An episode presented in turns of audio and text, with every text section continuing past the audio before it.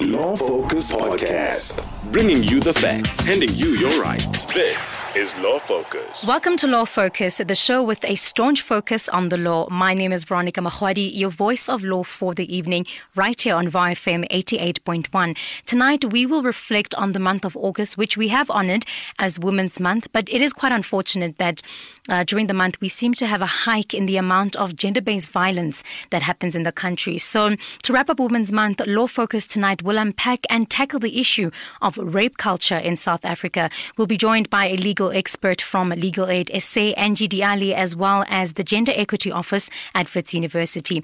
Do stay tuned for the upcoming discussions. But before we get into that, we start the show with the hottest legal stories of the week. Here are your legal hotspots for the evening. Rounding up all, all the top stories of the week. It's Legal Hotspots. I'm joined in studio by one of our researchers for Law Focus, Siyabonga Ntuli. He'll be giving us our legal hotspots for this evening. What do you have for us?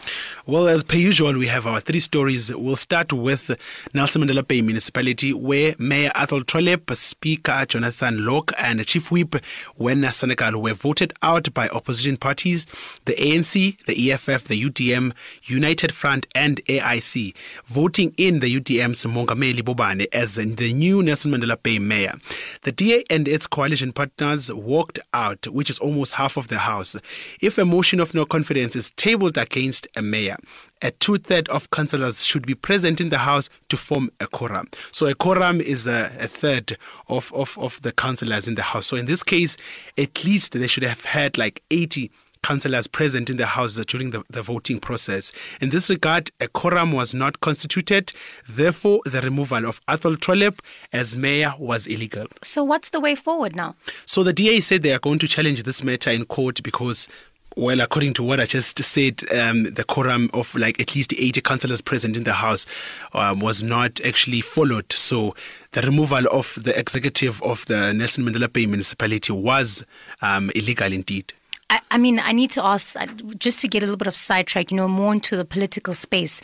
Do you think perhaps the DA could have not necessarily walked out? I'm sure they could have, you know, stood there with the motion of no confidence and, and, and voted anonymously or whatsoever. Why do you think they chose to walk out? They knew that they were going to lose. So, um, I mean, the, the DA has, has six, 57 councillors there, and they only need three so obviously they don't have the other three. So they knew that mm. what's going to happen. So they had to walk out for for them not to, for the house or the council not to form a quorum. So they knew what they were doing. So the ANC went on with the process, knowing exactly what are the implications. Mm-hmm. Yeah. All right. What else do you have for us? So we, we go to Tembisa, um, east of Johannesburg, where health inspectors raided shops that are owned by foreign nationals.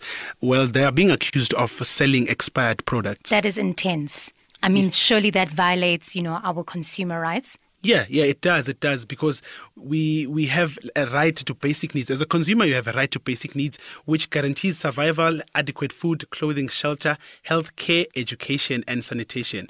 With this right, uh, consumers uh, can look forward to availability of basic and prime commodities at affordable prices and good quality. So, and the second one is a right to safety. The consumer should be protected against the marketing of goods or the provision of services that are hazardous to health and life. So basically, by supplying expired goods, these two rights that you've just mentioned, this is what um, that shop in Tembisa basically is violating when it comes to our consumer rights. But I actually don't think a lot of South Africans are aware of their rights. And I think this is why we have a lot of shop owners who take advantage of these communities. Do you think maybe you could just get a little bit more into what our consumer rights actually are? Well, according to the, to the consumer bill, there, there's eight top ones that I think every South African should know. The first one is the right to privacy, uh, right to choose your product right to fair and honest dealing. Well, right to fair and honest dealing is always a problem. Um, we also looked at uh, right to disclosure of information right to fair and reasonable marketing, right to accountability by suppliers, right to fair value, good quality and safety, right to fair, just reasonable terms and conditions. And the last one would be a right to equality in the consumer market and protect against discriminatory uh, marketing. How do how how what else do you think could be done to get you know consumers to understand their rights? I think I think the, the, the rights or the consumer bill should be available in all 11 official languages for everyone to be able to read and understand. And unfortunately, in this one, we have people from that area who actually were started, started looting the shops and obviously using these products. Yes. So it's a bit of a confusion because now, um, if we if we look at the the the, the the right of, of, of safety it's now being um, under a lot of um, misunderstanding by, by the people. So I think it's it's very important to have the the, the bill uh, in all 11 official languages. And perhaps even maybe print it out at shops that, you know, should you feel you are uncomfortable with something, maybe you could just pick up a booklet and read and say, no, But my the- rights are here.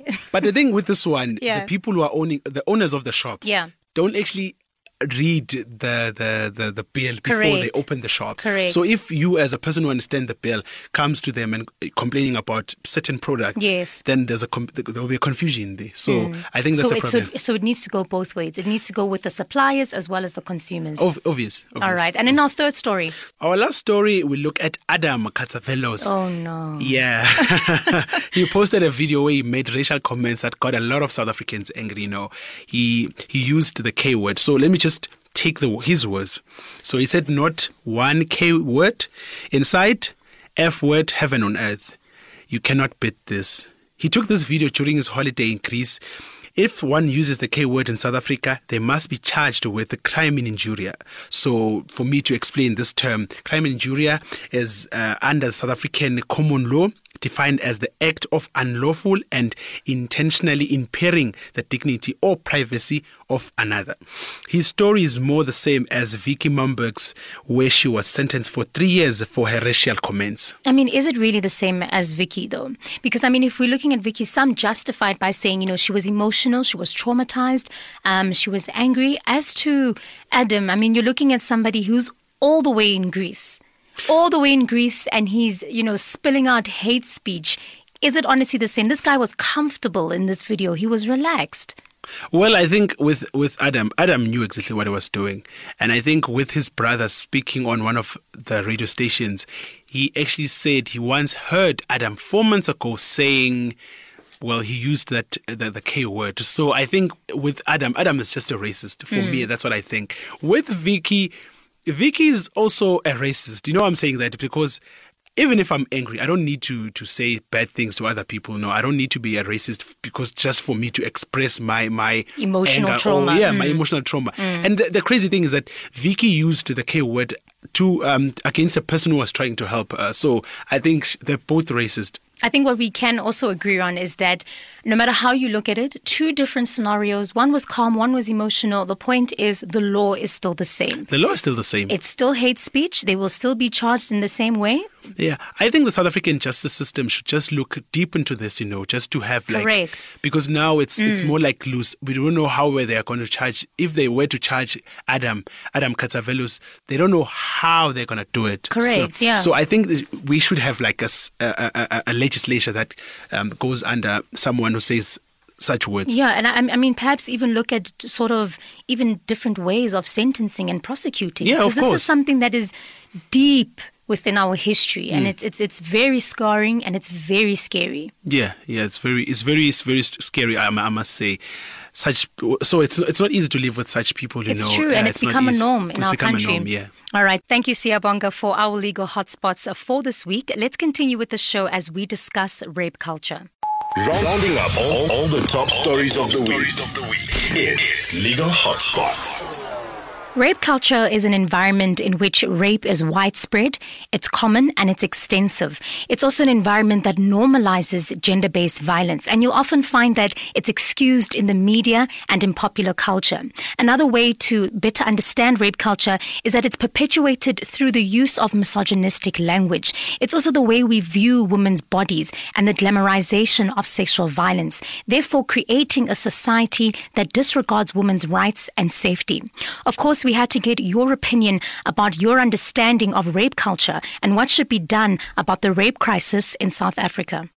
These people, when they're raping these girls, they're actually killing a part of this girl inside. And So it's only fair that you die too, because I'm dying, you're not, Njani. And after that, you're just gonna go to jail for a few years, and then you're gonna be out to rape someone again.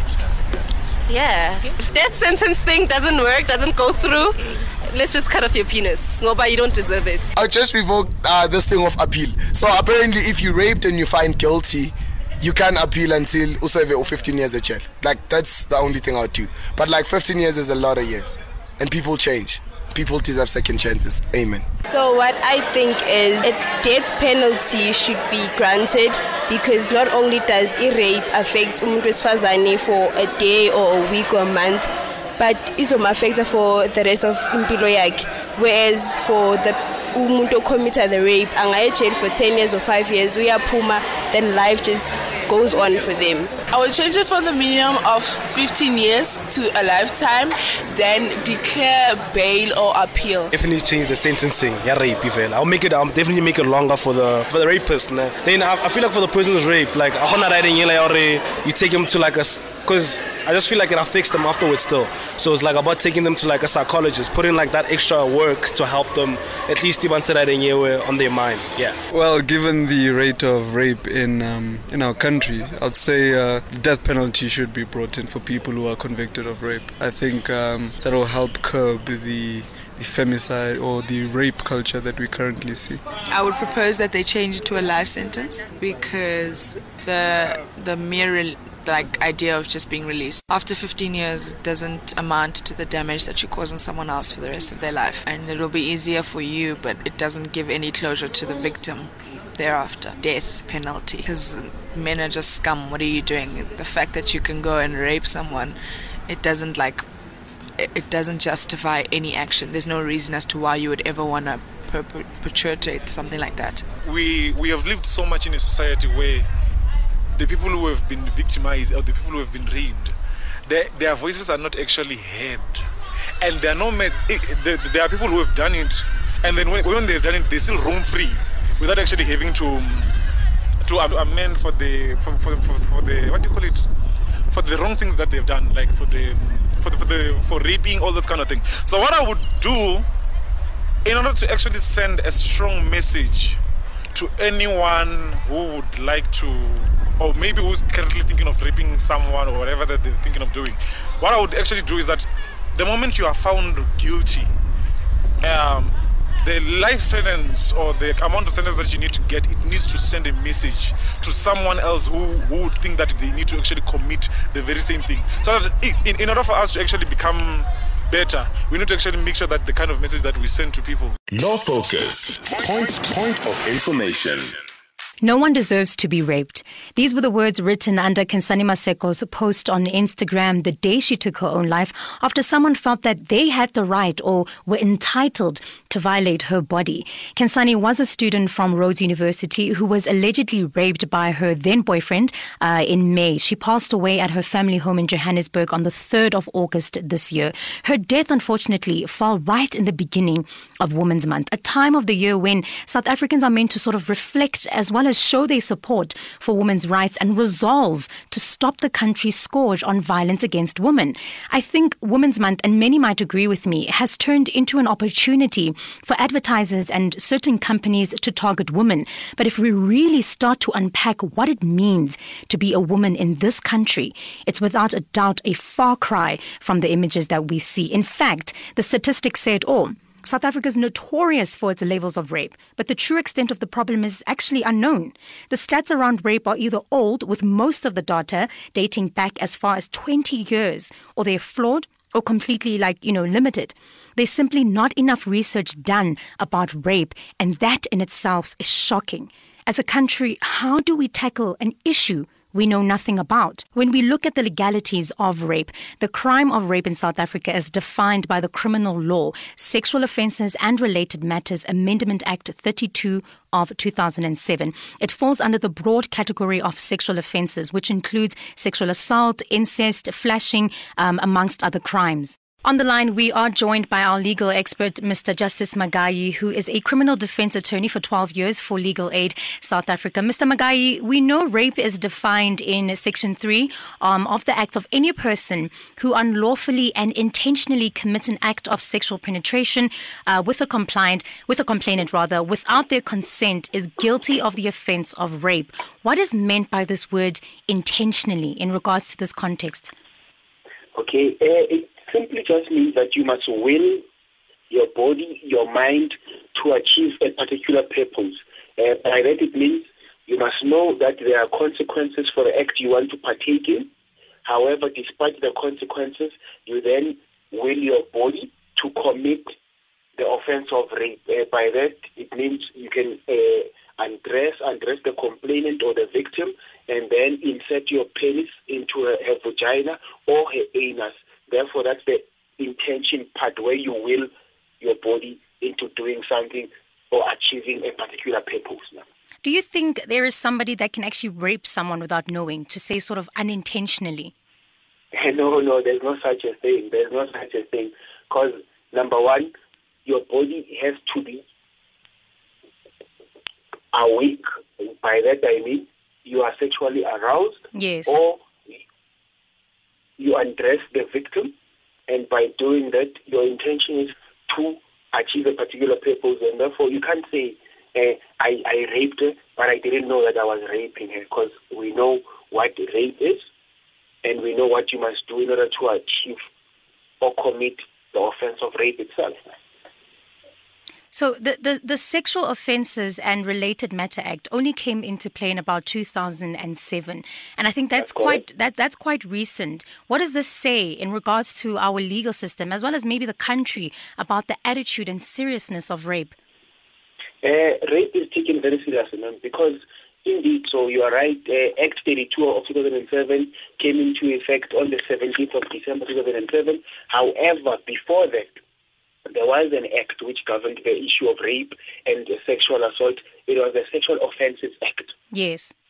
Uh, it came uh, from the apartheid uh, years, and then from 94 onwards, it was still in the law books. The law only changed because constitutionally it became a problem because rape was only defined as a man. And yes. Yes, uh, unlawfully sexually penetrating a woman only and the Constitutional Court said that discriminates against men, and that's why Parliament then came up with Sexual Offences and Related Matters Act 32 2007. However, there, before then, as I stated, there was another law. So I wouldn't say that we don't take rape seriously in the country. We we do take rape seriously. Uh, Parliament just changed it in line with what the Constitutional Court said in the Masiya case. Mm. And as a criminal defense attorney, what is the minimum sentence for rape? Okay, uh, we've got Act 105 of 1997. That's called the Minimum Sentences Act, uh, which came into effect in 1997. Uh, it states the following: that if you are a first offender and you've been convicted of having sexual intercourse or raping uh, the victim, who's an adult, no, not a minor adult, and you, you did it only once, that's 10 years for the first offender. Then, if you're a second offender, 15 years, third offender, 20 years, it goes up.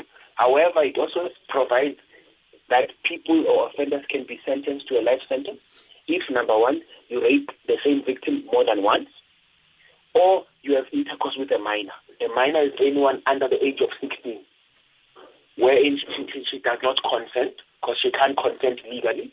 Then, if it's a gang rape, more than one person raping the same victim, that's a life sentence. Or if it's rape and then murder, that's a life sentence. Uh, I then think of the Khensani Maseko case that that would then attract the life sentence if it goes on to trial per se. Mm, let's actually continue the conversation around Khensani. I mean, we, we recently faced, um, you could say, a torment. You know, uh, when her when her passing came, you know, she was allegedly raped by her boyfriend at the time. What happens in a situation like this, where a victim of rape takes their own life while you know a case has been opened?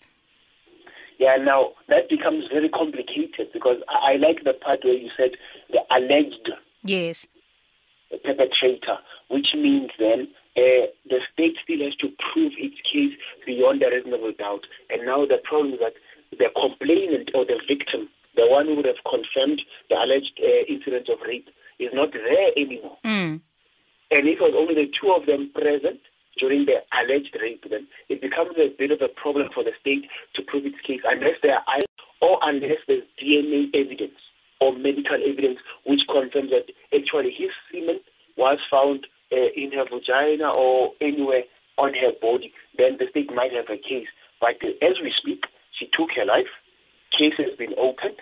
Uh, this will be a very good test case for our country where the victim has passed on. Does the state proceed with a, a prosecution or do they withdraw the charges? This would be very interesting. Mm. And I mean, what happens? I mean, for example, she has reported the case to the university. Does that somehow um, assist with her case? Uh, the, the problem is uh, the Constitution guarantees, uh, amongst others, one of the rights is that any person who's been accused of an offense has a right to test the state's case. And by test, it means he or she must be allowed to cross-examine. Now, Khensani is no more. Mm. There are allegations which she made. Now, the lawyer for the boyfriend cannot now uh, uh, cross-examine her because she has passed on. Then the issue becomes can the court accept the statement which she made? Then that's when the issue of hearsay comes into operation. Because we, we, we, have a law or an act which governs uh, uh, circumstances where the person who made the statement is no more. Did she make a dying declaration or did she just make a mere statement? That will be decided in court and then the court will decide how much weight can the court attach to Khensani's statement which she made to the university. Was it commissioned? Was it made under oath? What, what is happening? That's where I, I, I think legally it will be a very interesting case. I have to definitely agree with you on that one. It is definitely also a learning curve as well for, for the legalities of rape as well. I mean, Ntate, let's just have our final question. I mean, from a legal point of view, what must a person do or what must a victim do who has been raped to sort of build a stronger case? Okay, very good question and very crucial and important question. Number one, the area where the rape took place is a crime scene itself. Let's say it took place in the bedroom. That's a crime scene. Don't tamper with the crime scene. The number two, your body itself, as the alleged victim of rape, also becomes a crime scene. So number one, don't bath. Report immediately to the nearest police station. If you can't, then call someone you trust and then tell them what has happened to you. So if you, you allege that your boyfriend raped you, then you must tell, uh, let's say it's your aunt, it's your friend, or security officers, the same story that no, it was it was Tabang who did this to me, and this is how it happened. Then that's called corroboration. That's called a fact report. So you don't tamper with the crime scene, you don't tamper with the crime scene on your body, then you then narrate the same version to someone you trust as soon as possible. Then you go to the police station. Then at the police station, you then tell them you've just been raped. You want to open a case of rape. And then the police will then quickly take your statement and also take, send you to the nearest hospital where a sexual crime kit will then be used to collect all the DNA evidence or material without breaking the chain of custody. That means that whatever they do, they must record step by step so that in court nothing will be uh, questioned insofar as how it was collected.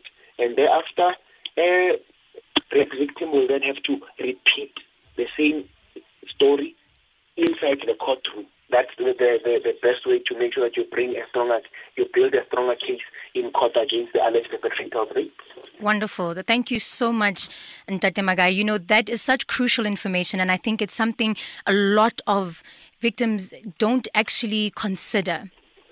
You know, they and, and true, I agree with you. Man. No, they do. They definitely not consider it. Thank you so much, Mr. Magai. That was one of our legal experts from Legal Aid SA. If you do need any legal assistance, you can call them on their toll free legal aid advice line. That's on 0800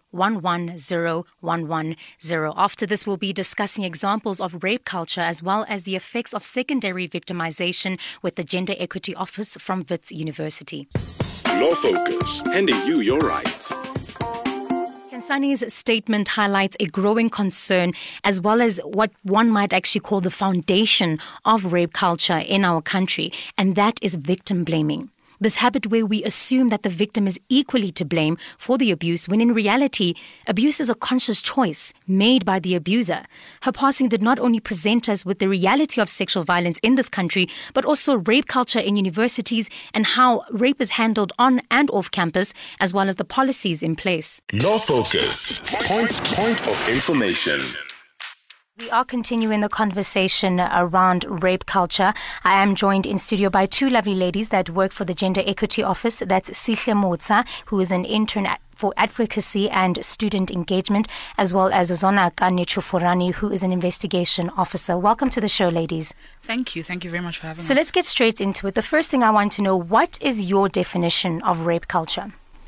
Um, rape culture is the normalization or sociological definition or space or concept or idea where we normalize justify condone explain away rape sexist misogynist behavior that contributes or constantly pins um, the responsibility for rape, for sexual violence on women and away from perpetrators. Can you give me an example of such sort of stigmas that we perpetuate onto other women?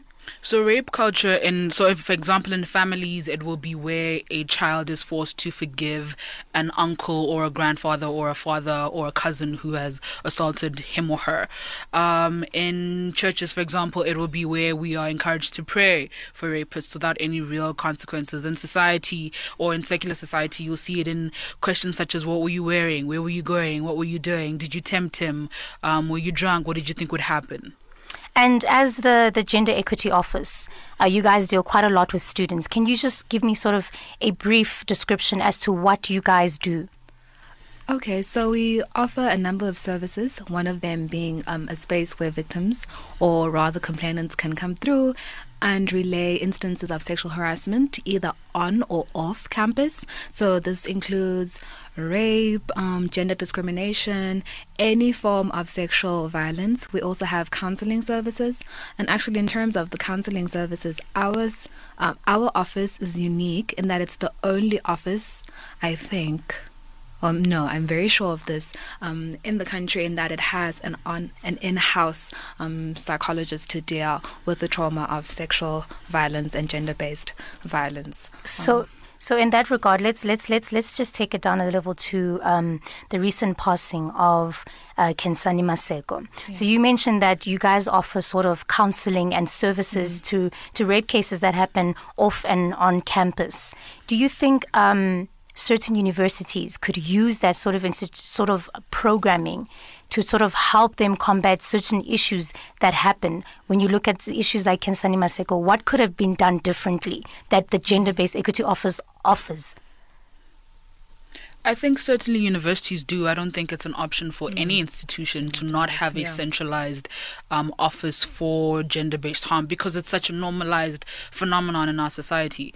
Um, so with Khensani, um, what would have, I don't know, what might have helped is access to counseling services, for one, uh, that are free and provided by the university a process or a procedure for protecting and assisting complainants that is complainant led, mm. where complainants are able to guide and have a safe space for disclosing their experiences. Um, for example, as well, GEO is able to um, request or procure uh, some, an order similar to a restraining order for someone. So if you're re-traumatized by constantly seeing your attacker or your alleged attacker, there are services that GEO has that can that they can put in place for that.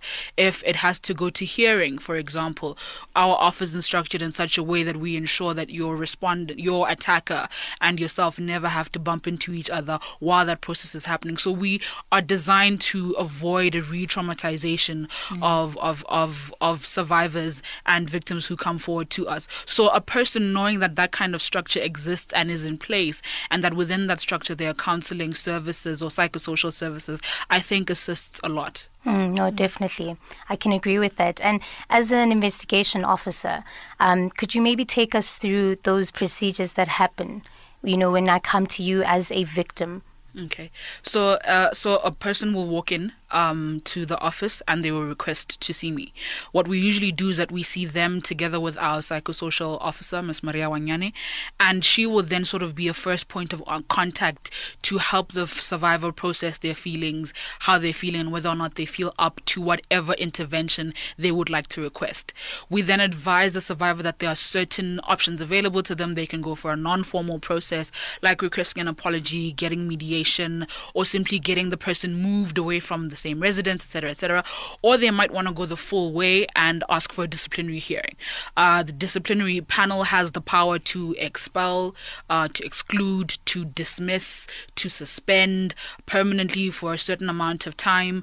Um, so the powers that the disciplinary panel has by way of sanction are pretty broad. So the survivor will tell us that they would like to institute a case. We then notify the respondent that these allegations have been made against them, that they have a right to reply within five days should they so choose to. But at this point, the investigation hasn't been finalized. 30 days after that letter has been sent out or that notice has been sent out, and this is 30 business days, not 30 calendar days. So weekends, public holidays excluded. Um, we then reach out, we then um, send both parties the investigation report. Thereafter, the respondent would then have an opportunity to uh, comment or respond again. A hearing panel is then instituted with three people one from the sexual harassment and advisory committee, a member of Senate or a senator, and then if it's a staff member, a staff representative, if it's a student, a student representative. The hearing is held, um, parties lead or rather give their version of events, um, and then the panel comes to a close, makes a sanction, and that sanction is then enforced. And these hearings, do they in any way correspond with um, our laws as a country? Could we involve the police, or does it stand alone, you know, as an institution sort of hearing? So a complainant has the option to institute separate legal proceedings or criminal proceedings outside the process.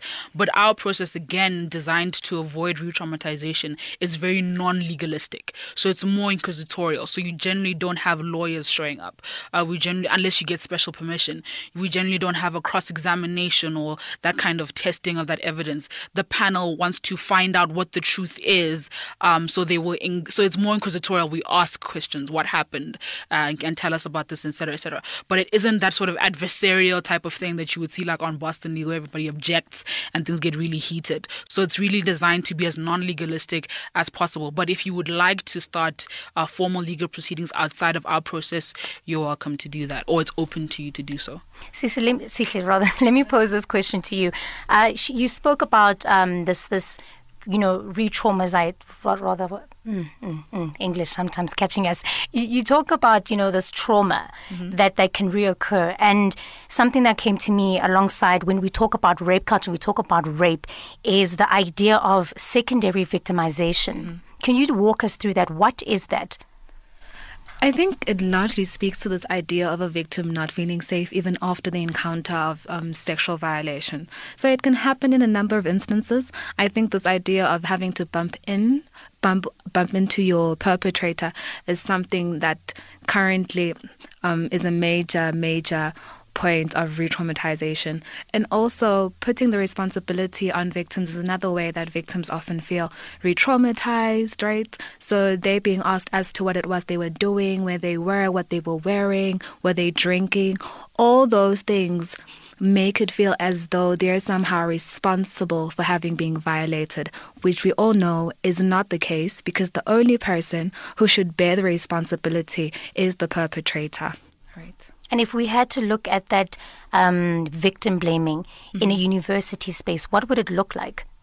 Um, it's very much the same. And I think in terms of the university space, it's large it largely undermines students' right to, you know, associate freely. So this idea to of students not being able to go out, enjoy themselves, well constantly um, being told that students should be safe.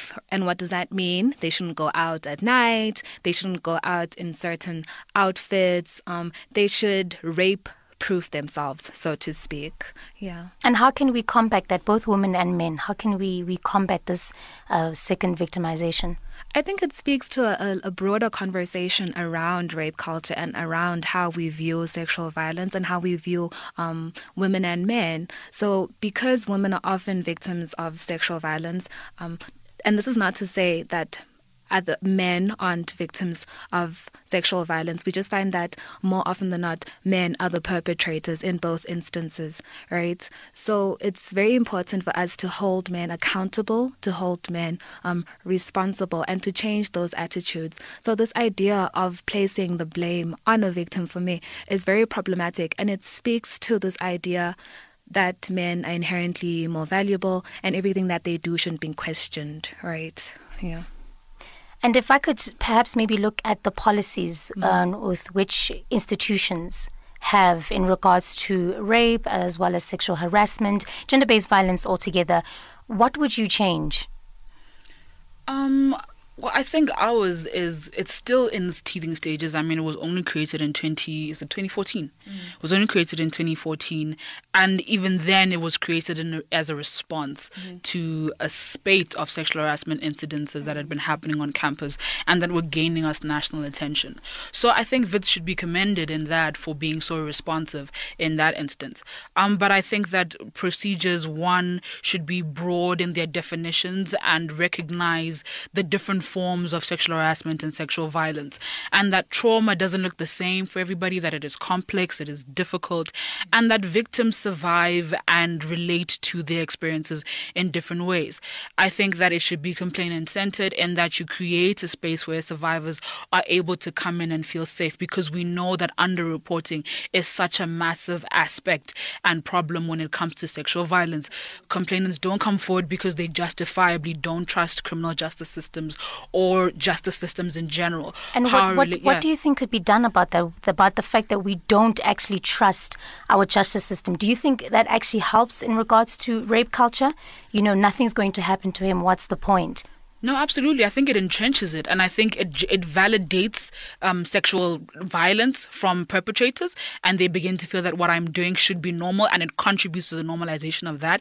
But then it also contributes on the flip side to normalization also in survivors' minds that this is not something punishable by law, so it didn't happen. It wasn't as bad as I feel that it was. I'm exaggerating. I'm being dramatic. But if we normalize and we put in place, I mean, laws have such an incredible normative power. You know, if something is legal legal, people start believing that it's right and that it's prom- that it's permissible. Apartheid was legal.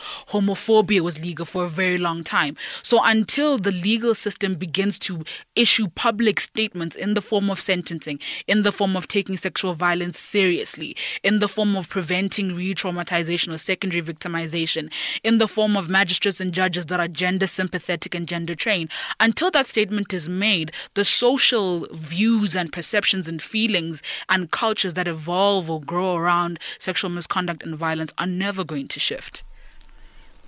Also, on that point, it's, interest, it's interesting because this is a conversation that we were having earlier. Mm. How, in the case of South Africa, we o- often have the social perceptions override this idea of law mm. and a regulatory framework, right? So, um, women's rights, this idea to live and um, exist in a safe space um, where rape is criminal criminalized exists in the constitution, right? But somehow that's not always it doesn't always reflect mm-hmm. in women's um, recourse to to the legal and pol- policing system, and you then have to ask yourself that why is that the case? So it speaks to patriarchy, institutionalized patriarchy that still doesn't think that women and victims of sexual violence are worthy of the redress.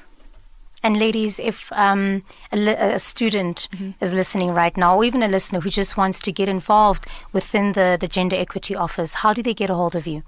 Well, we're situated on the 20th floor of University Corner. We do have a program for volunteers. They're called the Gender Advocs. So that's part of our student engagement project. So they can come through, they can leave their email address at reception, and we'll get in contact with them. We also have a, a number of posters in and um, around campus.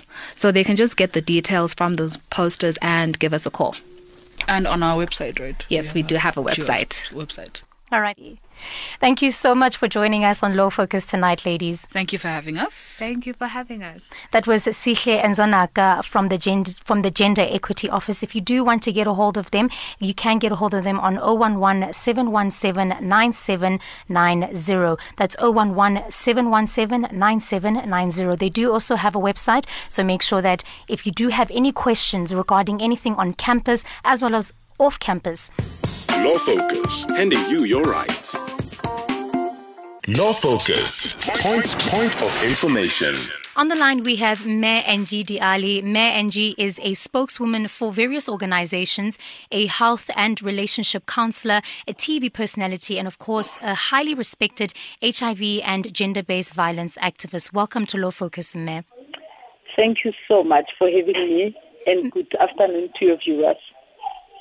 Let's just let's jump straight into it. You know, South Africa has been dubbed the rape capital of the world, with figures that would actually terrify anybody. You know, when we're told that one in three South African women have been raped, what do you think these figures? Mayor, what do you think about these figures? You know, you would think there's some sort of sense of urgency or call to action to better protect the citizens of this country, but there isn't. What do you think this actually says about us as a country in regards to rape?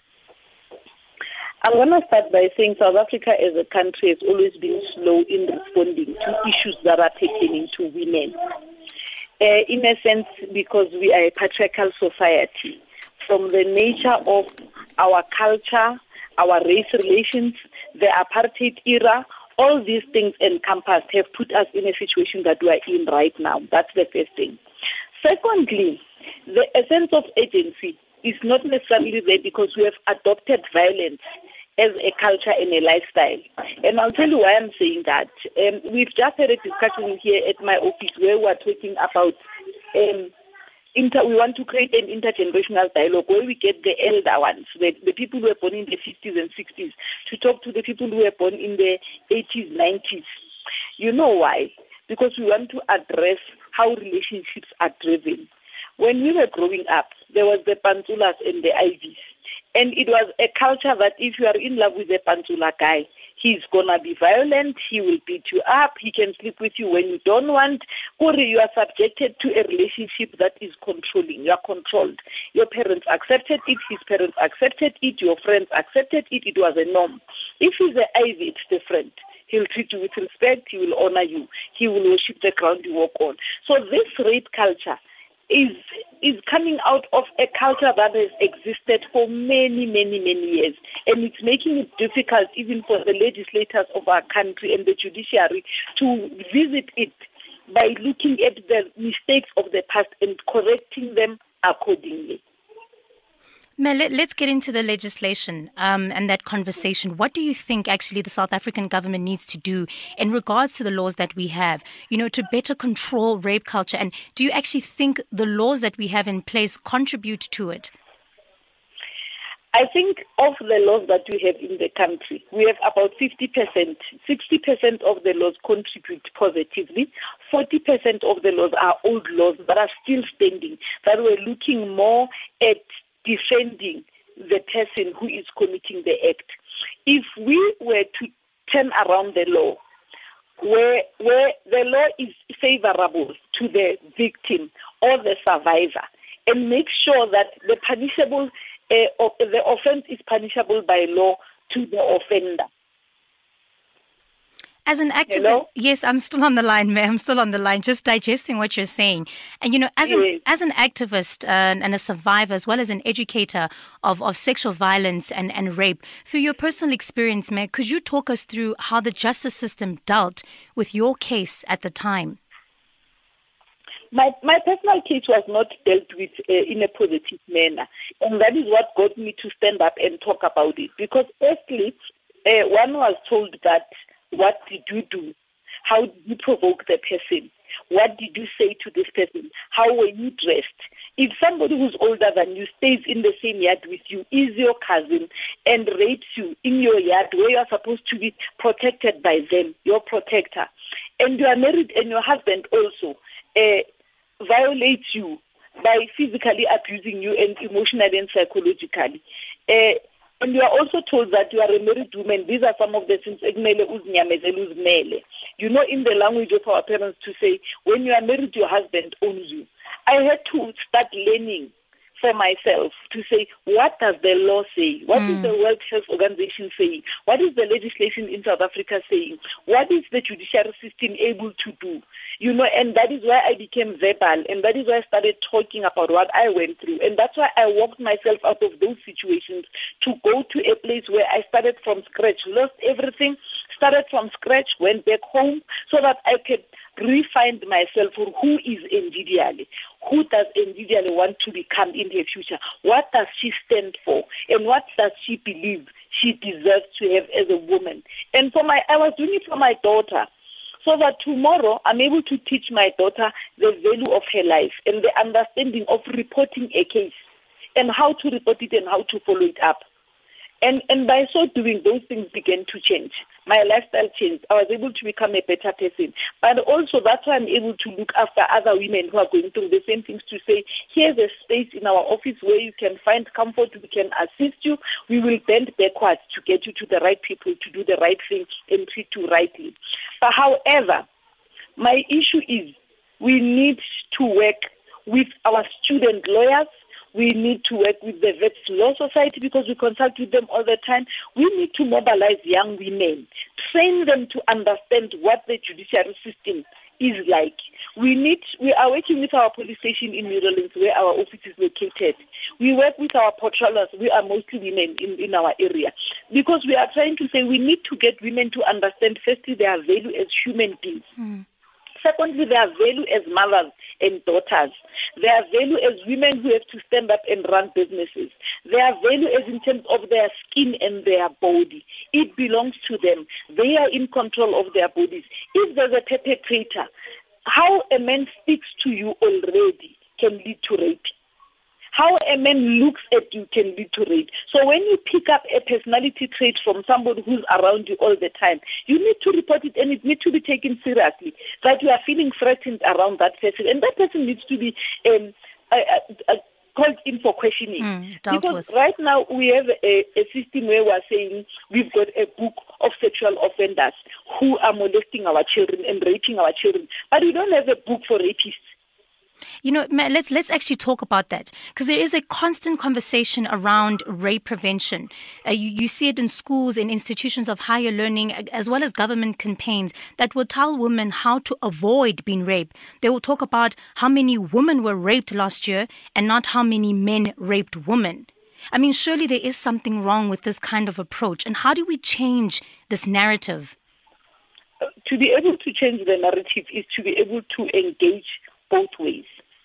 Uh, and that's what I'm talking to you about when I'm saying we're going to have an intergenerational dialogue. In the intergenerational dialogue, we're having men, older men, younger men, we're having older women and younger women.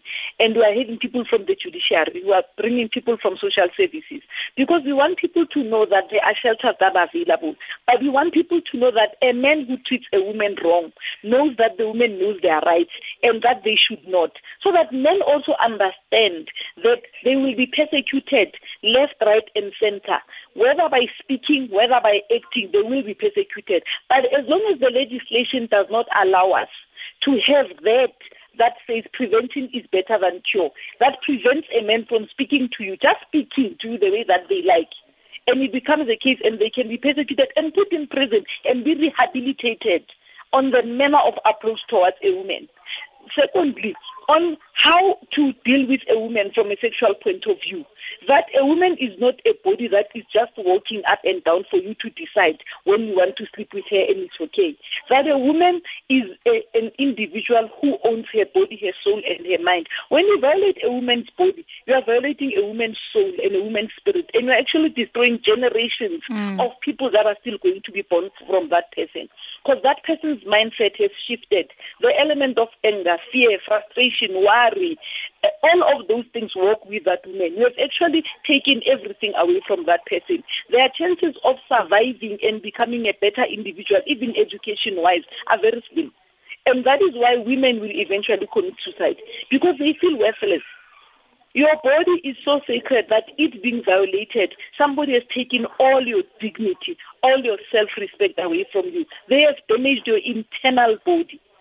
May, you know, you, you, you touched on something that uh, is very personal. I think it's something that, of course, is in is in the news at the moment, and is, as well as uh, in the eyes of many young women, especially in high institutions, about just the act of rape taking away from a person their soul, their personality, their dignity. Let's talk about the health issues around sexual violence. Many young women and, and men are affected.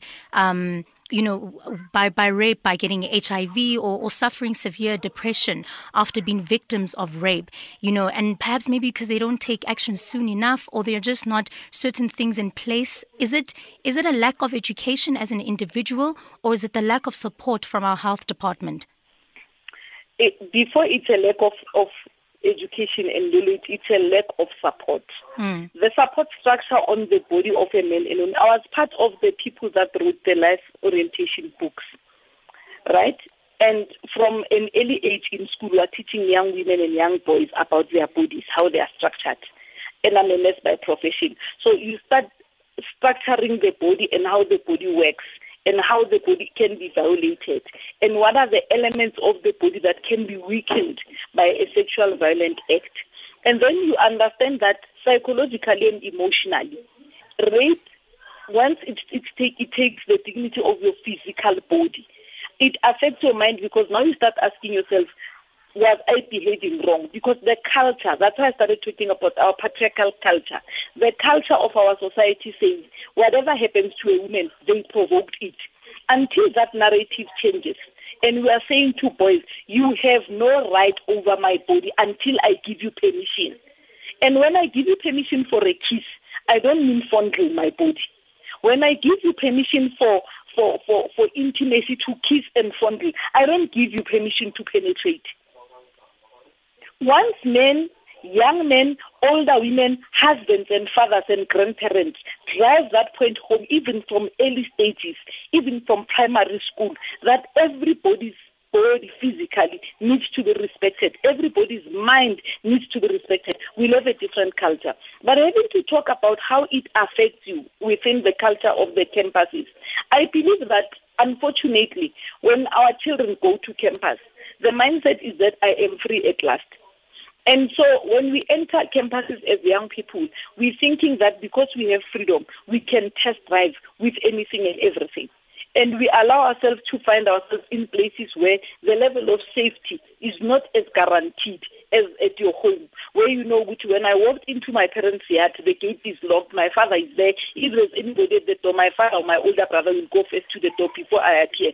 When you are there, you are on your own. You don't know self-defense you don't know how to protect yourself. The school itself does not have the necessary safety. There is security for property at universities, but there's no security for women. What about what about in the case of um, the late passing of um, Khensani Masekome and having to know that that was her boyfriend? It wasn't just necessarily a stranger that walked into her dormitory. My point exactly. When I'm saying to you, when you are at home, you know your brother and your father will stand up for you. When you are at university, you are you have the freedom to date whomever you like. But that's why I'm saying when you are dating somebody, you have not opened the door to saying my body belongs to you. Mm. Even when you are married, and I'm talking as a woman who was married at the age of 19. If I don't make want to make love, that's why it's called making love. Making love must be exciting. It must be a joyous experience. It must be something that you also enjoy and you benefit from it. But when it's rape, you benefit nothing. You are forced to do what you don't want to do. So that guy himself had a problem with himself. He had no respect for this young woman. He had no respect for what he then deemed a relationship. Because if he understood that you, uh, uh, agreeing to a relationship with him, was not agreeing to sleeping with him whenever he pleased. Even if he had asked that day and she said no, he should have known that no means no. I, right now, I'm not in that mood. Absolutely. Thank you so much, Mayor Angie. We really appreciate, you know, the time you have taken to do this interview with us. And, you know, please continue the hard work that you do in regards to, you know, spreading the word and educating young people and old people just about gender-based violence. Thank you so much, Mayor. Thank you so much for having me. May God richly bless you and continue doing the great work that you are doing there. Thank you. Listening to Law Focus? Connect with VowFM 88.1 on Twitter and Facebook. Be your own lawyer. As we reflect on tonight's discussion, we spoke to Sihle Motsa and Zonaka Nechufulani from the Gender Equity Office, as well as social activist Angie Diali, who highlighted how evident it is that rape culture is deeply rooted in our structures, our history, our homes, and our daily conversations as society. We then also discussed the legalities of rape with uh, Mr. Justice Magai from Legal Aid SA, who walked us through the process to ensure a strong court case when it comes to reporting rape. The first thing you'd want to do is, of course, wash off the injustice that has been committed to your body. But your body is the most crucial evidence, along with the area in which the rape was committed. Just make sure not to temper with that scene. The area as well as your body.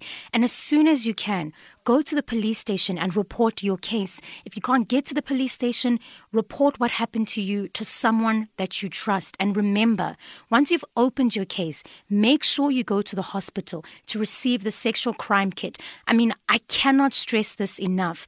This is the most crucial thing because this is what will be used in regards to collecting all the DNA evidence that is needed. It's not enough to simply say, stop rape we have to take a long and hard look at ourselves as well as our society. We need to know that if it's not yes, then it's no, and therefore it is rape. From our producer Bulali Giakop, our technical producer Kutrano Sarame, as well as our law focused researcher Siyabonga Nduli, and myself, Veronica Mahwadi, thank you so much for tuning into Law Focus. Please join us as we honor and acknowledge the women who have been sexually abused and those that had their rights violated. We know that there are many who are unnamed, but we stand by them. Khensani Maseko Fezekile Ntsukela Kuzwayo, also known as Kwezi. Karabo Mokoena. Thembisile Yende. Hannah Cornelius. Renee Roman. Anene Booysen. My mother, my sister, my daughter, my grandmother, my aunt, my cousin, you.